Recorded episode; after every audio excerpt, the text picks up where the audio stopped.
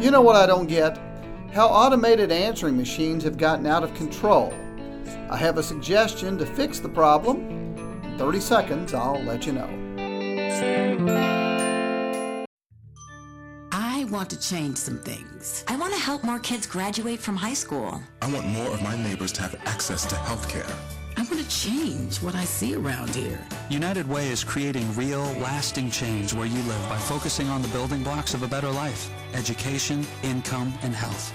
I just want to see more smiles on my sidewalks. Give, advocate, volunteer. Live United. For more, visit United Way at liveunited.org. Brought to you by United Way and the Ad Council.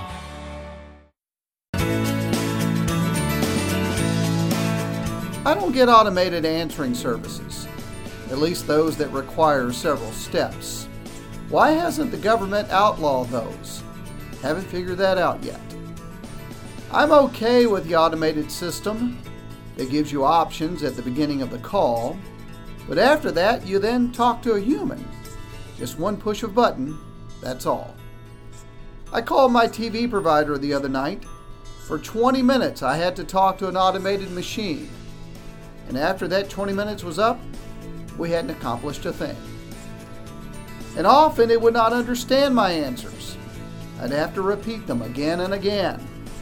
I would even speak like this, and still it wouldn't understand.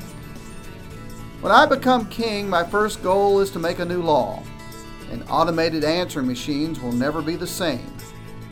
Actually, the first law I'll make will be tougher on interstate motorists who drive slow in the left lane. I don't get them either.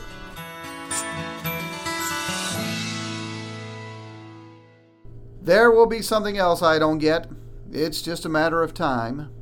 I'm JD Beck, back soon with another rhyme.